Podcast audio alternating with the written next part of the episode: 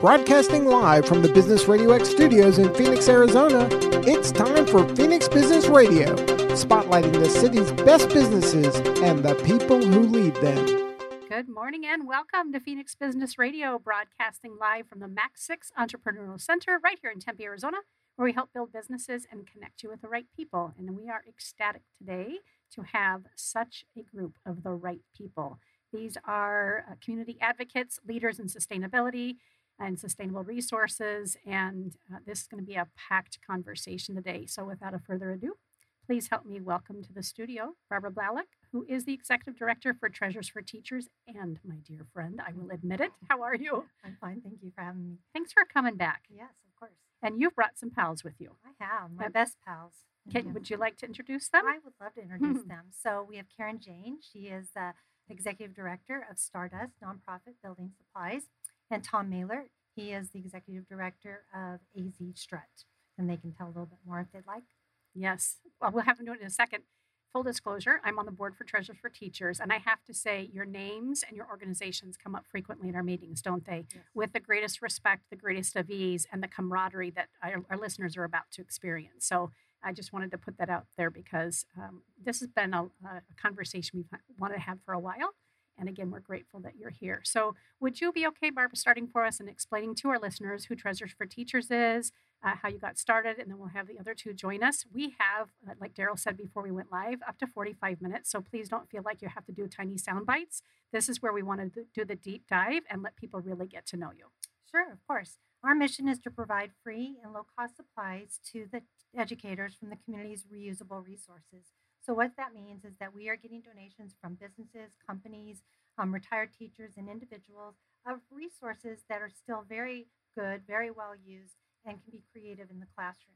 We've been doing this for almost 20 years. We're about ready to celebrate our 20 year anniversary. Yes. How did we go How from 10 get there? years to 20? In my mind, it's still 10 years in your story about how you started in your garage. It's Yes. almost 20 years. almost 20 years. So, yes, it's incredible. As you mentioned, we I did start in my garage.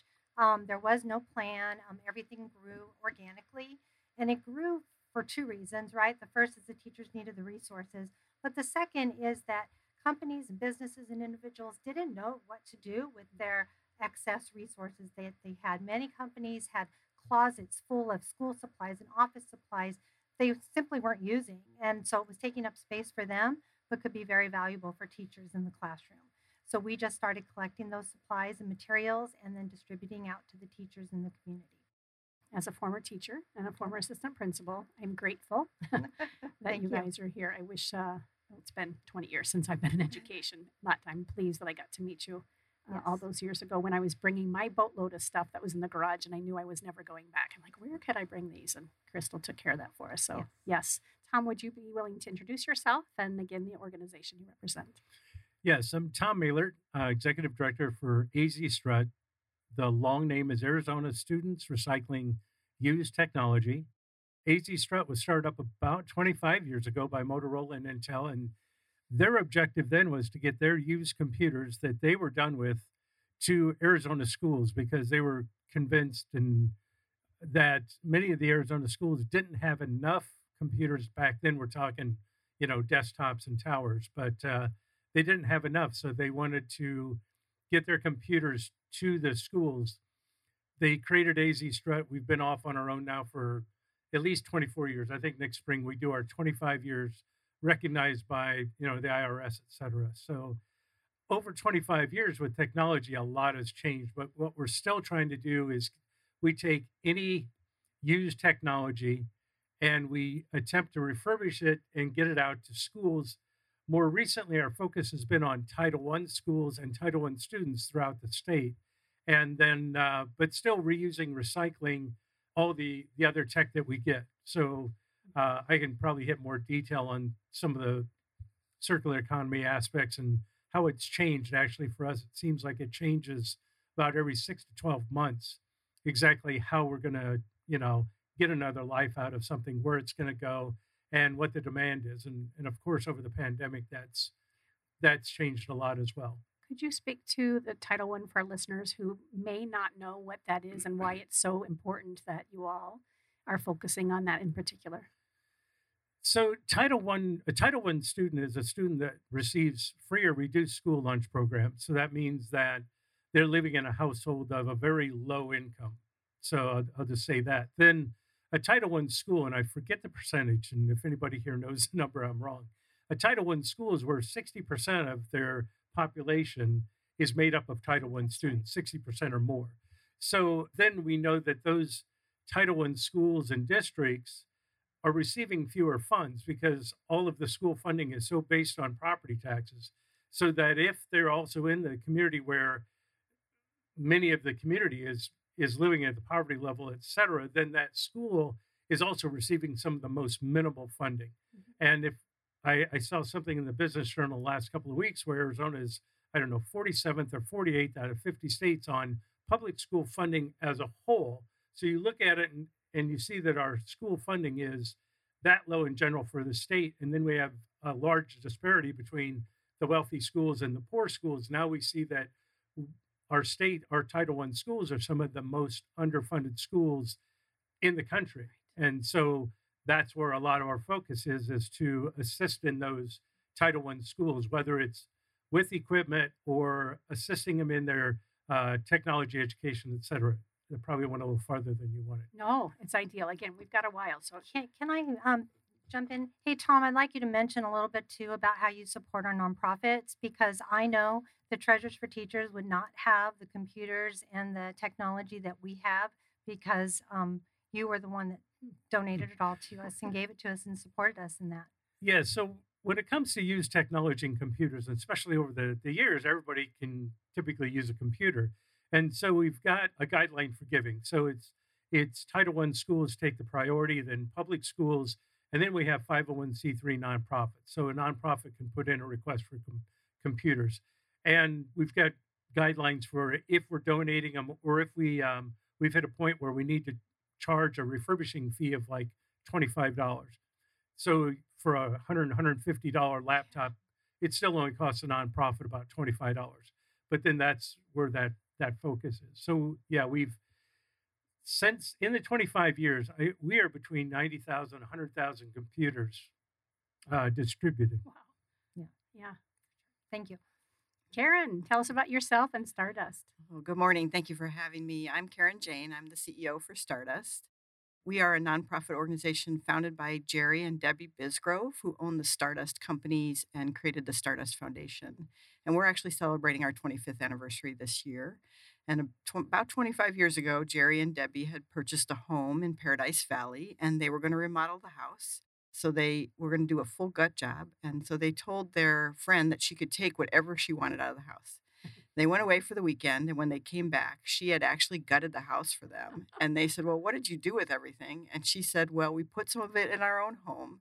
We sold some of it to people we know, and we gave the rest to people in need. And so that's how Stardust was formed.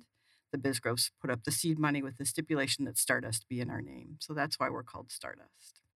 And we operate two large reuse centers. There's one in Mesa and one in Glendale that take in donated building materials like cabinet sets, appliances, windows, doors, that sort of thing. Mm-hmm. And we sell the donated material out of those two reuse centers. Annually, we divert about 5,000 tons of usable material from our landfills and help folks that are uh, low income and can't afford the prices at the big box retailers we also help landlords keep their properties intact so they can hopefully keep their rents a little bit lower. And then we're a great source for DIYers and creative reuse folks and um, folks that just like to take usable materials and keep them out of the landfill and help our environment. We also operate a program called Gifts in Kind, and it distributes about $25 million worth of usable material back into the community every year. We help about 200,000 individuals and their families with material resource needs. The wood? Actually, no, it's more like diapers, paper towels. Okay, I'm thinking since we're talking about you know furnishing and and uh, materials that way, so it's diapers, paper, paper towels. towels. It can be small appliances, linens. It also can be building materials. We get donations from retailers like Amazon and Walmart and Bed Bath and Beyond and Home Depot, and we don't sell those donations. We just distribute them back into the community. And we also yeah. have benefited from that program, and we used it for um, you know, our store. So if we needed toilet paper for the organization or we needed Ziploc bags were huge. We love Zip, Ziploc bags. they were able to provide Ziploc bags. So they do um, support nonprofit organizations as well. Mhm. Yeah, and we actually partner quite a bit. And this is just one example. When Barb has excess uh, school supplies, she can send them over to Gifts in Kind and we can distribute to our network. Mhm. And when we have things that Barb needs, we can distribute them back. And also, um, on occasion, we get donations of computers and electronic material, and they go to Tom, and he puts them back into the community. And so it's it's a great partnership the three of us have built Tom- over the years. Tom gets our computers too.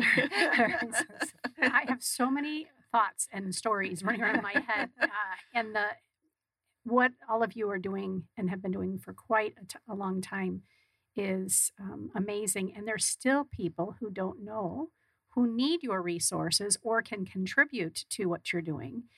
Uh, so let- let's talk for a few minutes about um, what are your needs? How can people get involved? And if you have a thought as to why not enough people know about you let's speak to that to see if our listeners can help as well. So i'll just let all three of you kind of jump in there but uh, what are your current needs and how are you currently letting people this could be you know donors um, partners as well as the community that you serve.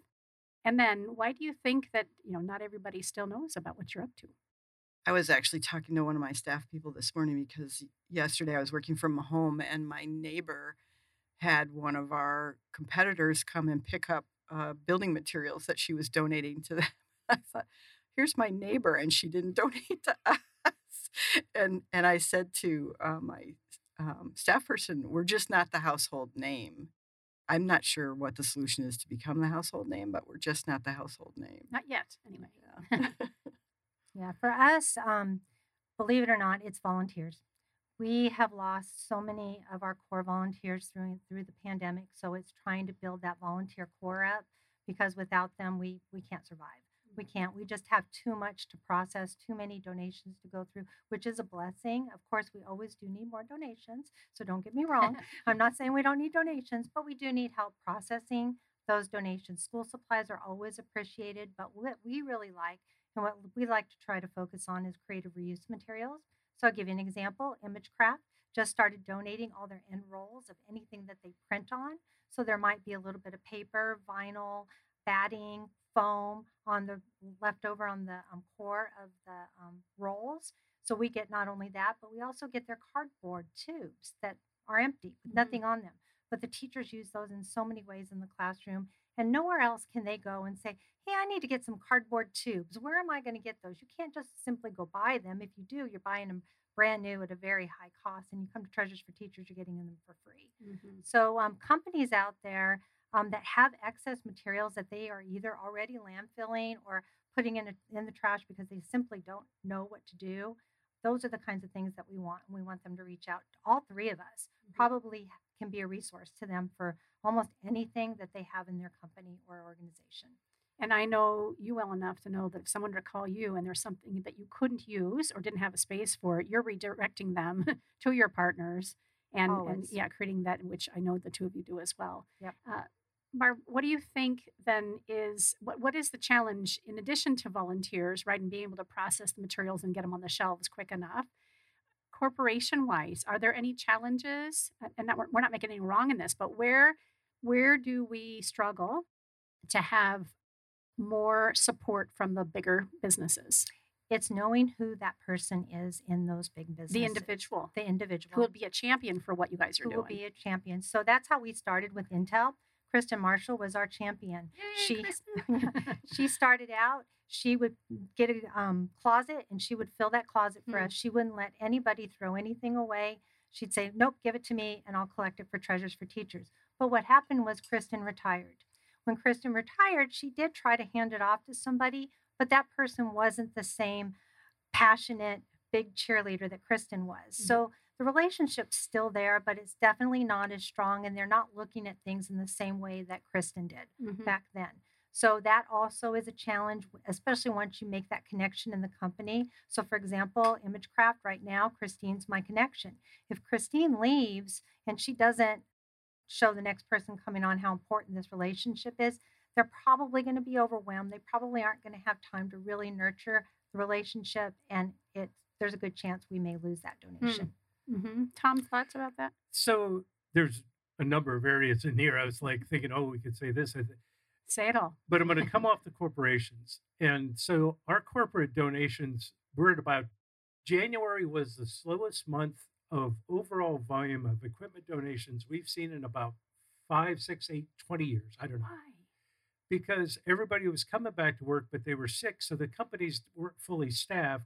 So they didn't have anybody to say, see all that electronic stuff? Go take care of it. Okay. So, so I think it was a, if we're so strut equipment donations, we we work off equipment donations. Of course, we like financial donations, but we we've got a sustainable model of just give us equipment and we can generate a sustainable revenue while we're still donating out a half million dollars worth of equipment every year. Mhm. So the corporate equipment donations are always best. But now because they were light on on employees in January, I think that was it. Sure. Now, May, June, July, we're at about double our monthly average over the last five years. And it's mainly because equipment donations. Now my guy's in the truck five days a week instead of three days a week doing corporate pickups. So that's good. Will it taper off? I don't know. I hope not. But I think that um, I think with electronics, it's easier for that that company to say, no, there's a value. We got to get it. Where do we get it to? And if if somebody in there knew about Strut at some point in time, then they'll go, oh, that's that's who we need to get it to. I think the challenge, as it would might apply to T for T, is at that management level of somebody going, we can do something else with this. They may have had enough turnover that nobody there knows that. What do we do with that stuff? All Mhm. right, we just got to get it out of our hair, and so then they're probably just throwing it away, which is really sad. But I think and I really think that there's a, a whole social thing that's happened during the pandemic, and that is the way we eat in the last two years is we're we're making more garbage than we've ever made off of pickup food and all that. Mm. And I think we're losing our frugality, our reuse concept, Mm. just socially as a as a society in general. And so anyway, then is that gonna then filter into the corporate, or is all the corporations, if they can get fully staffed again, get back to that mindset that is a does that come back and reverse the rest of our, our society? I don't know. I'm just i just look at that and go and then i think about i was thinking about the term frugality. Not that my german grandparents knew that term they lived it because they went through the depression but i also see that our society now all the ones that lived through the depression are most of them are no longer with us. And that's where i think so much frugality or that reduce reduce reduce we don't have that in our mindset and i think that our society might be losing that And, and of all when we- times to be losing it, right is the time when we're watching the economy and we're we're experiencing what we've experienced. Uh, yeah, it's it's a critical time for us. Yeah. But so anyway, but coming back to um, volunteers, we're we're we're clawing to get ours back, and we're You as finally. well. Eight years ago, we were ninety percent of our workforce was volunteers. Now we've Mhm. hired on staff because we've been able to grow, and, but here's the ironic part: every one of our every one of our Strut employees were a volunteer at some point in time. So that that really helps our HR problems because everybody worked for us for nothing at one point. And now, anyway, but um, but we've done a lot of staffing because otherwise we wouldn't have been able to to to rely on volunteers, especially during the pandemic. And in that first 12 months of the pandemic, where all the schools everywhere needed as many laptops as we could get, we then started hiring on because we couldn't have volunteers due to Mhm. potential lawsuits and all that. But we got a lot done and we converted to employees, et cetera. But I know I've probably gone off the, the rails. You don't you don't have to worry about that. We got plenty of time. And really that's we love our conversations at Business Radio X for the very reason that each of you are are modeling. We really just want whatever energy is in the space in the room and the relationship that you have to to bubble up. That's why it's not a quick, you know, 20 minute, let's just hit the sound bites and have you get on with your day. We want you to ruminate in the conversation and what's showing up for you from a heart perspective. So thank you. Karen, anything to add to that? Yeah, well, I definitely agree with Tom. I think there's a huge educational opportunity, and it's been there for the 25 years we've been in existence. People don't necessarily think about reuse as an opportunity because they might not be the one who's going to reuse it.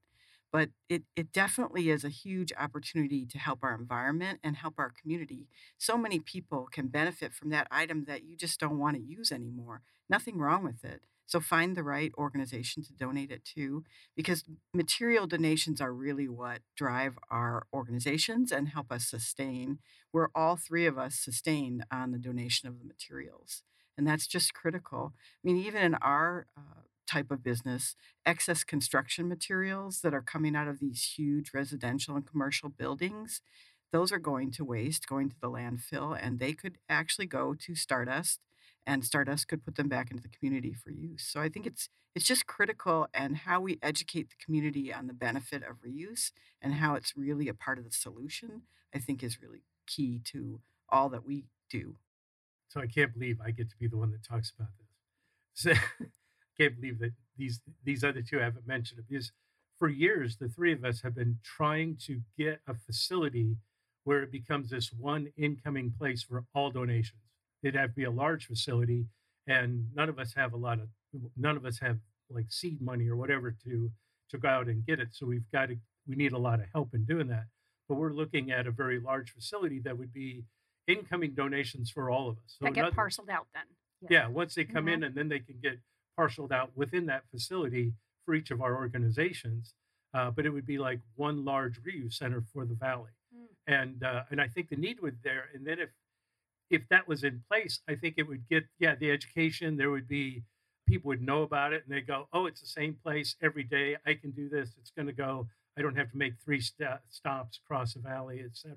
And so we've all three been doing it, and I think we're all hit an incredible frustration because we haven't we haven't been able to turn the corner on that. But and, I, and you don't have the space individually, right?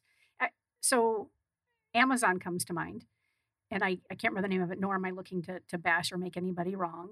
Uh, and I know that the larger corporations, especially the, you know those that have that kind of power worldwide, they've they've got the large buildings and they've got those kind of, kinds of distribution centers um, that aren't they're kind of focused on sustainability and reuse, uh, you know, things that got returned or whatever. And yet that money doesn't stay in our community. Right. And so we're talking about uh, making sure that it stays here. It serves the people yes. that, that we're here, that we, you know, we break bread with and that we spend time with and that we pass every day on the way to work. So if a large my feeling is if a large corporation can can do it then so can we and so we just have to bark loud enough I think which is part of why we said come and be on here today. Yeah, what else would you like to add to what Thomas shared? Well, we actually partner with Amazon. We pick up some of the donations from one of their uh, return facilities here in the mm-hmm. valley and it's all clothing and oddly enough we have a hard time distributing the clothing which is interesting to me especially with so many folks in need we are struggling in our network to distribute it at the volume that Amazon is donating it, is how I should really say that. Yeah. Their donation volume is significant, and it's one of the pieces that we wanted to include in this expanded reuse resource center concept. And also, I think that that it's interesting that some of their model is changing. So now, if you buy a pair of shoes from Amazon and you they don't fit, a lot of times Amazon will say, well, just keep them and we'll send you, you know, the right shoe. And so now individuals are going to be faced with this problem of what to do with the shoes that didn't fit that Amazon didn't want back. So am I going to throw them away? Do I find a place to put them? How, and, and I would imagine most consumers are consumers in their thinking and are just throwing it away. Yeah. Yeah. yeah so I think that even that model is changing and will have an impact on what gets discarded and in the amount of waste. In a positive way, you're thinking? I think it'll be negative for for our environment and for the level of donations that um, mm-hmm. Amazon provides. Those donations go back into the community to our nonprofit partners to give to their clients. So it, I think that'll have an impact down the road as more and more retailers stop taking back the hmm. items. I mean, we've had people call and say, well, Wayfair didn't want my vanity back that was cracked. Do you want it? I mean, we can pick that up. We won't go pick up a pair of shoes, but, you know, so I think that that's going to change. And education is going to be key to right. making sure people understand how important reuse is. And just because that shoe didn't fit you, it, it's going to fit somebody else. Mm-hmm. the reusable resource center concept that we've been um, talking about. Um, when you ask me like how can we get the word out? It's education and having this if we were to have this facility the education would be able to get out there in much greater way right? Mhm. because for this large facility now three really great nonprofits that focus on sustainability in three different areas. So education technology building supplies right? So we would be a one-stop shop for anybody that needed to you know find a place to donate the supplies that they have that are, that are ex- excess including you know the items that karen have. We also have a thrift store so our thrift store feeds into our teacher resource center so any um, proceeds after the cost of the thrift store goes back into um, supporting the teachers so we would take those shoes right? And so if they were to come to this facility that we imagine and hope will happen and come to fruition someday that that would be something we could do. Hmm So, who I, I have a couple people in mind that would be worthy and, important introductions. Who is it that we need to be in front of to continue to uh, educate and share this idea? Uh, you know, is it is it indu- industry specific? Is it leadership roles? Is it uh, someone at the state level? Uh, How who can we make introductions for you? I think we could connect a lot of people together with this concept. So it could be cities, municipalities, folks that work in government that will actually be impacted. I mean, every city in our county would be impacted positively by reduction in waste and usable material staying out of the landfill. regardless where we are Yeah. too right this is open statewide so Right. it would be regardless of what city Mhm. all cities would benefit and definitely industry. Um, you mentioned Amazon, Walmart is another key player, I think. Commercial developers and builders, folks like Intel and on semiconductor, and you know, there's quite a bit of industry in our valley, and it's growing. There's a, a lot of industry coming to our valley, so those would all be key pieces of this puzzle. And the other cool thing about this idea is it's replicatable. So it could be put in rural hubs to help rural communities as well and it could be replicated in other states once once it was built so Mhm. yeah it- we haven't thought about this at all No, Right. my list is growing. I'm like, mm-hmm, mm-hmm, mm-hmm. And grant grants. How important are grants uh, and kind of uh, the the government support for each of your organization as it as it comes to furthering the education and the mission and and actually creating some financial stability? Are grants important for all of you? So I think we get about 10 or 15% of our overall budget is based off grants. Now, when I talk about grants, these are like corporate grants. These are grants from Intel and, um, you know, and PayPal and the Thunderbirds, organizations like that, that kind of grants. I remember having a, a conversation with my uncle 10 years ago, and he goes, Oh, so you're grant funded. And I'm like, Well, we get some grants.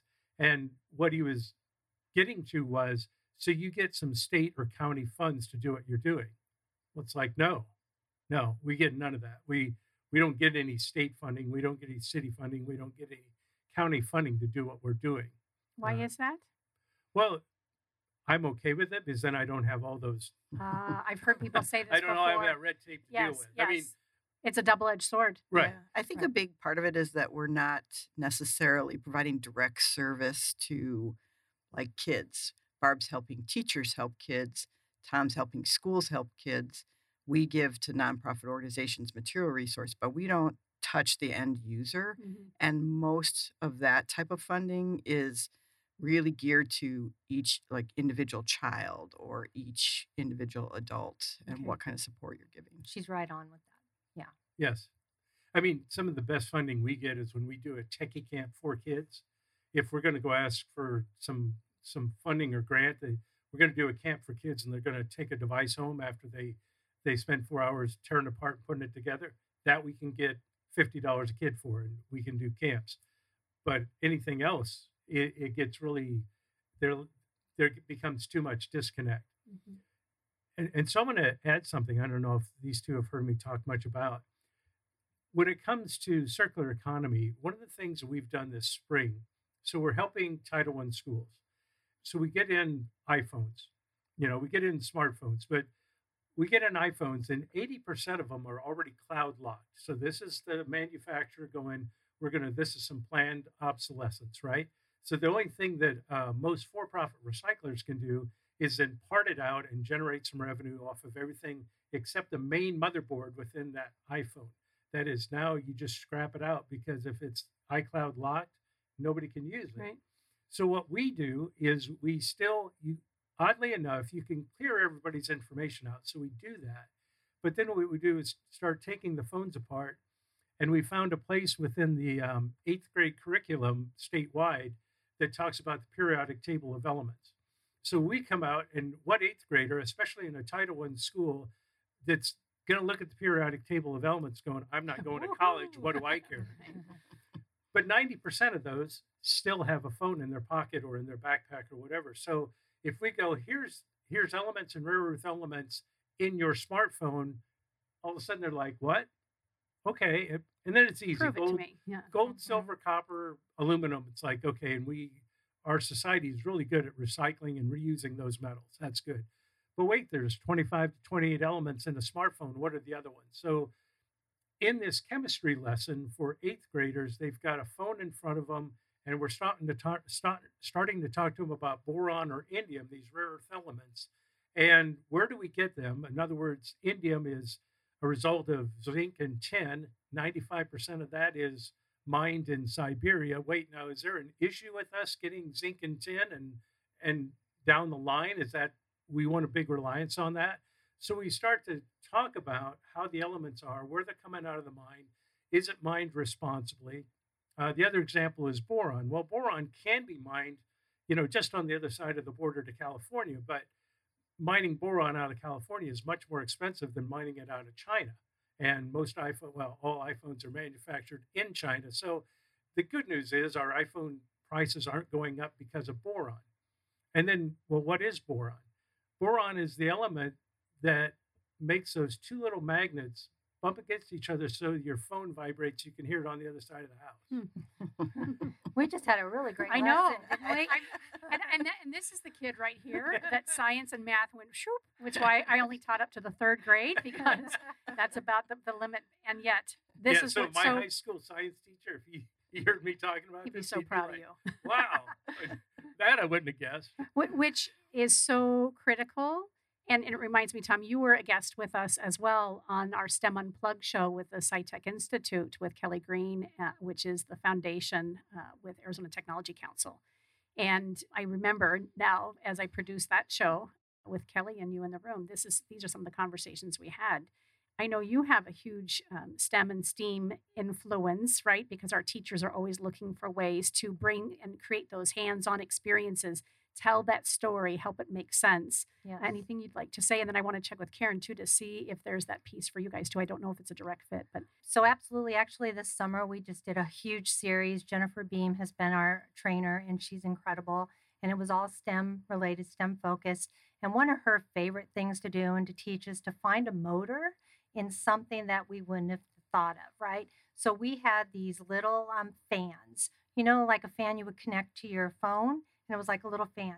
So she collected all those fans, and in one of her lessons, she had them take apart the fan and get the motor, and then show them how they could reuse reuse that motor and make something else.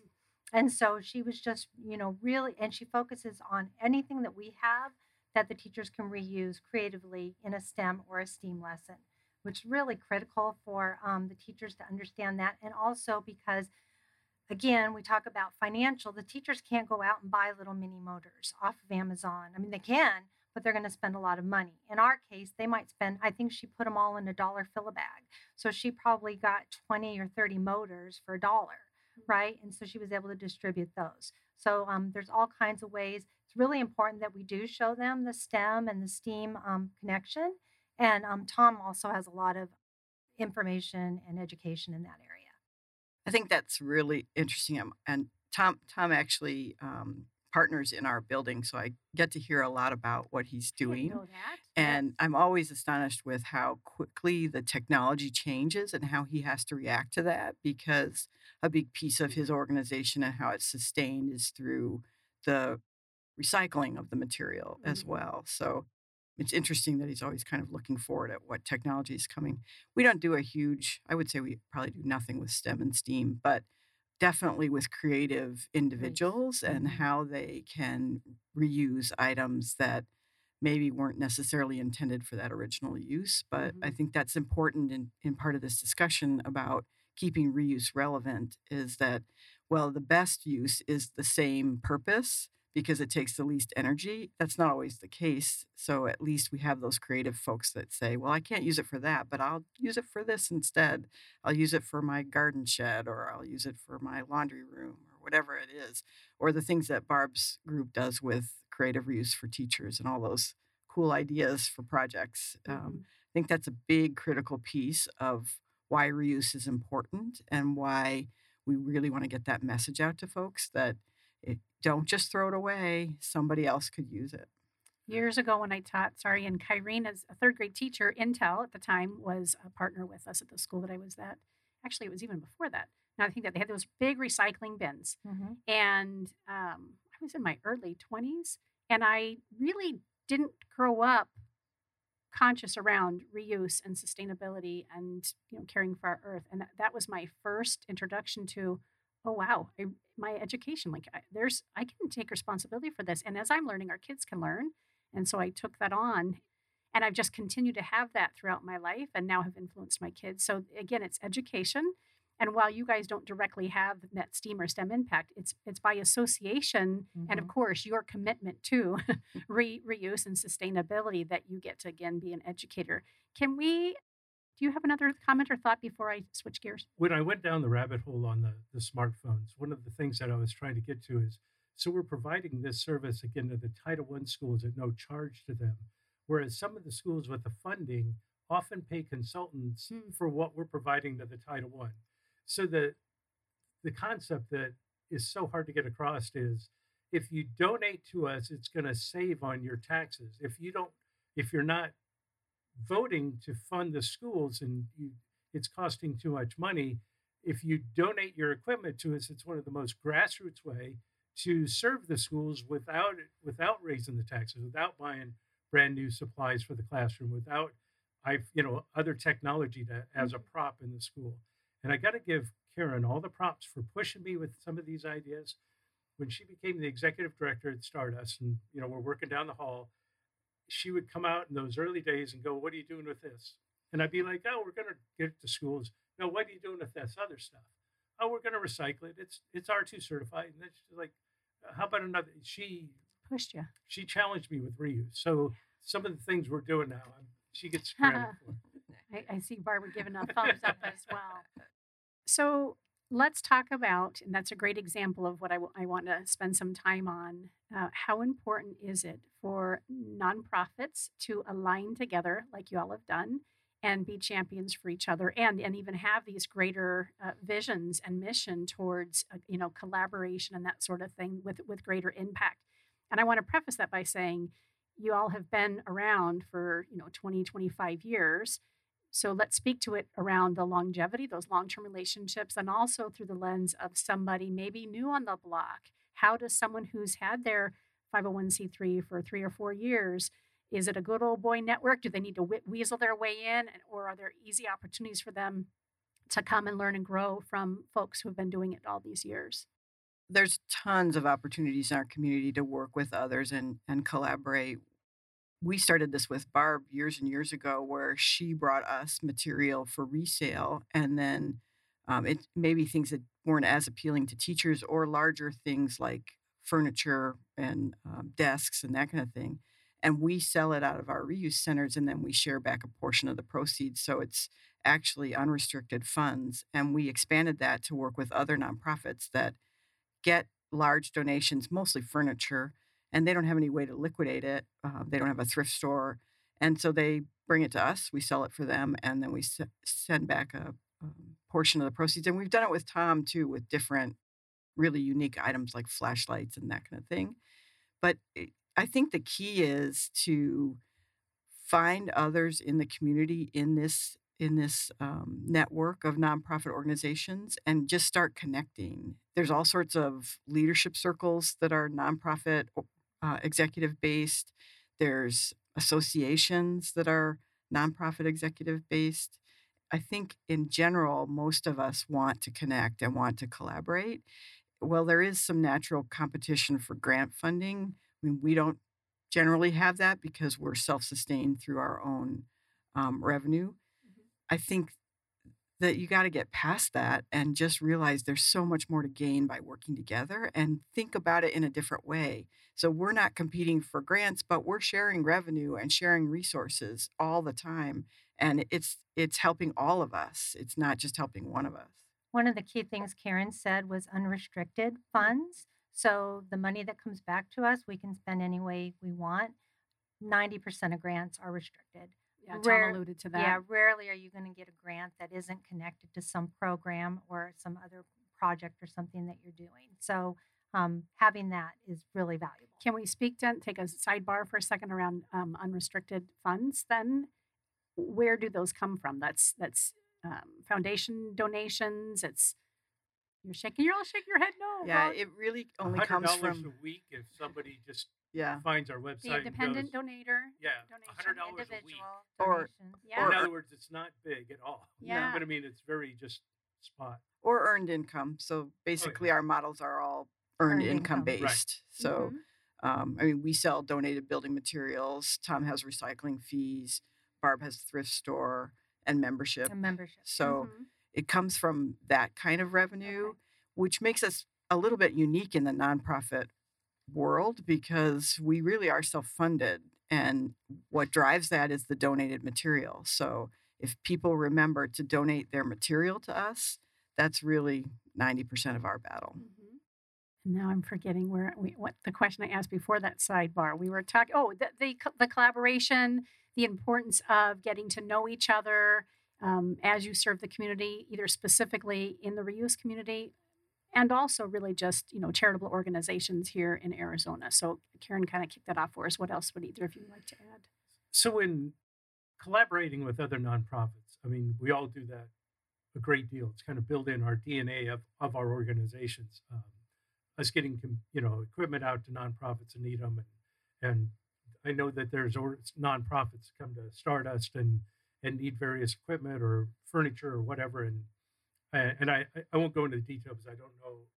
Anyway, but along that line, my, my concern with the pandemic is I think there's going to be a lot of turnover in, in executive directors of nonprofits. And in that turnover, I mean, one of the, the reasons the three of us are here, we've all been in our seats for quite a while and we're talking with each other for quite a while. And there's a lot of trust and faith that goes into that. And it's so hard. It, that doesn't happen overnight. And so now if we have turnover in some of the leadership of, of some of the nonprofits, it's going to, that's a challenge for a brand new executive director, or even if it's a seasoned executive director new in an organization, creating those kind of partnerships takes a while. And so my fear is that that's going to be even more difficult now in the next year or so because we've got so much turnover and everything's, and so many of the other nonprofits that are not funded like we are are having some very severe funding issues that they're dealing with. How are they going to get their mission out with, I don't know, I don't know what the percentage of reduced funding that they've got, but it's going to be significant. And so now you got somebody new, there's turnover and they have less resources. It's harder to um, get outside the box when you're just trying to fill up, you know, the box. You're just trying to get done what's with inside. So, I Mhm. mean, that's just, I think, as far as collaboration with other organizations, I, I think that's an amped up challenge right now for most of them. I would I would agree with Tom on that. And it it takes an effort too. You know, this is like he said, it didn't just happen overnight. We've had many meetings, we've had lunches, we've had dinners, we've, you know, spent lots of time and many, many hours talking about, you know, our organizations and how we can support each other and now the reusable resource center. So um, it really does take a lot of time and nonprofits, they just need to invest some of that time into you know being with like-minded people for sure because that's the biggest way for them to be able to get to know their um, community. Um, one of the things i want to mention real quick is we also support nonprofit organizations and that's something that um, a lot of people don't know and that probably we don't do a real good job of um, telling people about. But if you're a nonprofit organization and you work directly with students Mm. in some educational capacity, you qualify to come to Treasures for Teachers. You qualify to come and get paper, pencils, products that you might need in your program. So um, if there are nonprofits out there listening and they are supporting students, then definitely look look at us for that. Mm-hmm. We also support nonprofits through our Gifts in Kind program. So if they that.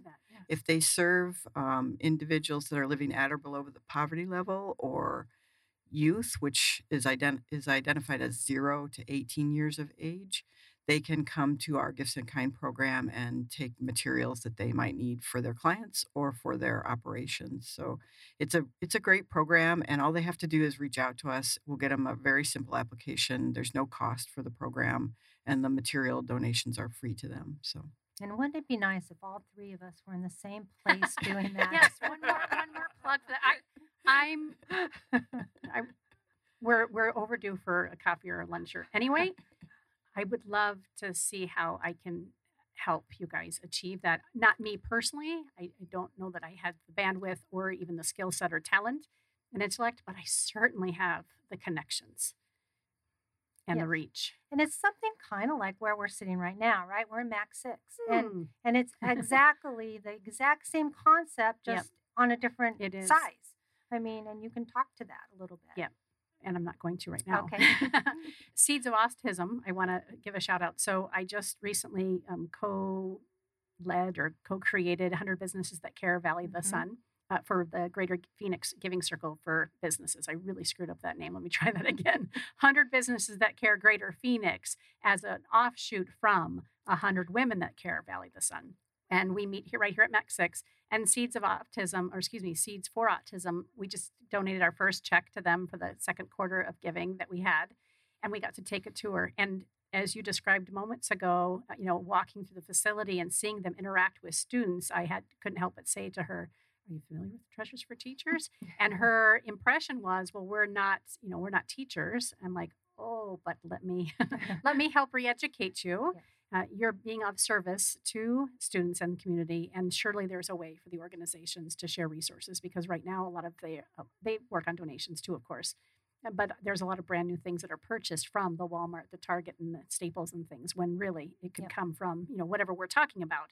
In fact, all three of you would be uh, great advocates and partners with Seeds for Autism. I know they would benefit from each of uh, each of your organizations Karen, you planted the seed for this. There are several organizations that serve the executive directors and those who are champion champions for nonprofits. Are there any? We, we don't have time to mention them all. Are there any that you have been involved with over the years that you would like to give a shout out for those of our listeners who are um, struggling? Know, we all wear so many hats when we start an organization, whether it's a for-profit or not for profit business. You know, you kind of all alluded to that. Uh, and it takes years to get the right people in the right seats on the on the bus. Where would you suggest people go for leadership and for um, mentorship and guidance? I'd say one of the easiest is Alliance of Arizona Mhm. Nonprofits. I think all of They also um, operate the one, used to be an organization, but now it's a program of theirs, and that's uh, for nonprofit executives. So it they have monthly lunch and learn sort of meetings, and they also have trainings. And Alliance has a lot of different trainings. Alliance also has uh, an advocacy policy council that works to advocate for nonprofit organizations with our legislature. So Alliance is a great organization to to uh, be a part of and have a lot of resources. There are some local funders too. Piper Charitable Trust and Pulliam both have really robust leadership support for nonprofit executives. You do have to be uh, a recipient of their funds to access those, Mhm. but those are also some options. There's some local uh, associations. One that comes to mind that's reuse based or recycle based is the Arizona Recycling Coalition. But I know that there are others based on the organization's mission that you can find associations that are supportive of what you're what you're doing. So I- I tell people to look for that. yeah, I think the Alliance was the very first place I went as a new um, nonprofit executive director, and that's kind of probably where I maybe even met you guys. And it really kind of helped give me that stepping stone that I needed to get into the work into the field, get to know people, and then start spreading my wings a bit. Mhm. Um, the one program that Karen mentioned, that's ideal, especially for brand new executive directors. Mhm. Yeah, the one organ, the the one program that's with the alliance was very helpful for me in my first, I don't know, five years as an executive director, and the alliance is a good starting point. I I think I think there's a lot more they can do, especially now that we're on the other side of the pandemic. They should put on a new pair of glasses on how they serve some of the nonprofits.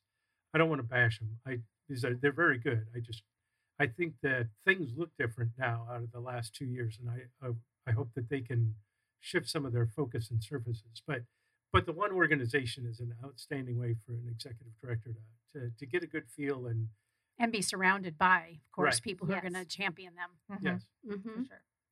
We are just about out of time. Goes very quickly, or at least hopefully you feel like that and it wasn't dragging on. Anything that I didn't think to ask that you kind of came and hope to share with our listeners, uh, and then of course we'd love for you to share, you know, how people people can get involved and and where to find you online and, and physically brick and mortar wise. But let's start with one quick round around um, any last things that you want to share and speak to before we close. I'll start. Um, just a couple of quick things. Um, we have two locations. So we have one in Tempe and one in the West Valley, which is located at the Pendergast School District campus at 91st Avenue and the I 10. That one's fairly brand new because we had to close for two years because of the pandemic. So if there are teachers or other nonprofits, homeschool, before and after school programs, anybody that might qualify, please come to that location.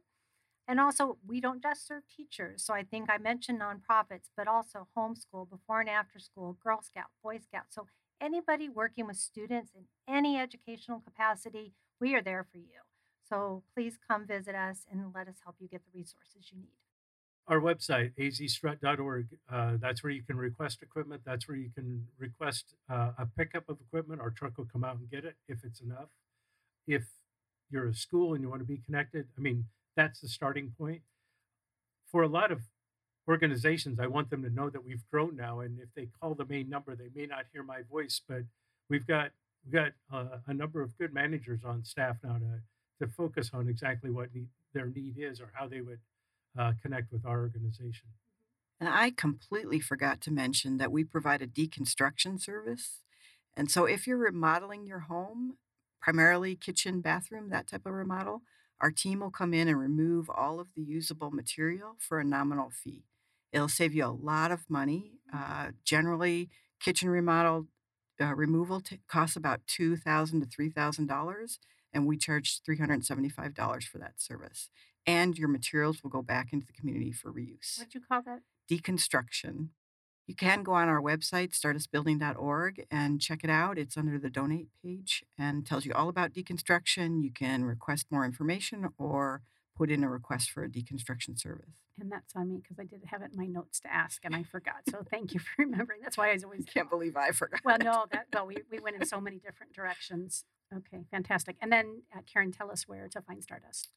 We're in Mesa and in Glendale. The uh, addresses are on our website, stardustbuilding.org, and uh, it, you can check out all the information there and find all the great contact information for both locations.